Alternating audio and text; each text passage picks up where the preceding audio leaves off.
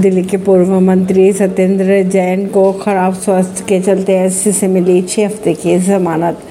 Supreme court ने दिल्ली के पूर्व मंत्री सत्येंद्र जैन के खराब स्वास्थ्य के चलते शुक्रवार को छः हफ़्ते की अंतरिम जमानत दे दी है। कोर्ट ने उन्हें बिना अनुमति दिल्ली से बाहर नहीं जाने की हिदायत भी दी है। इससे पहले मनी लॉन्ड्रिंग मामले में गिरफ़्तार हुए जैन जेल के बाथरूम में गिर जाने के बाद अस्पताल में भर्ती कराए गए थे। दिल्ली सीएम के आवास के रेनोवेशन पर बावन दशमलव इकहत्तर करोड़ रुपए हुए खर्च। सतर्कता निदेशालय की रिपोर्ट के मुताबिक, दिल्ली के कोर्ट ने राहुल का नया पासपोर्ट जारी करने की दी इजाज़त तीन साल के लिए मिली।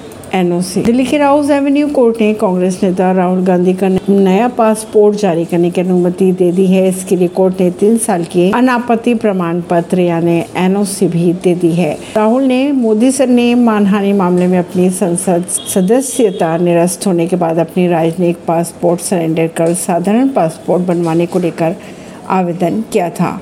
ऐसी खबरों को जानने के लिए जुड़े रहिए जनता सरिश्ता पॉडकास्ट से। परवीन दिल्ली से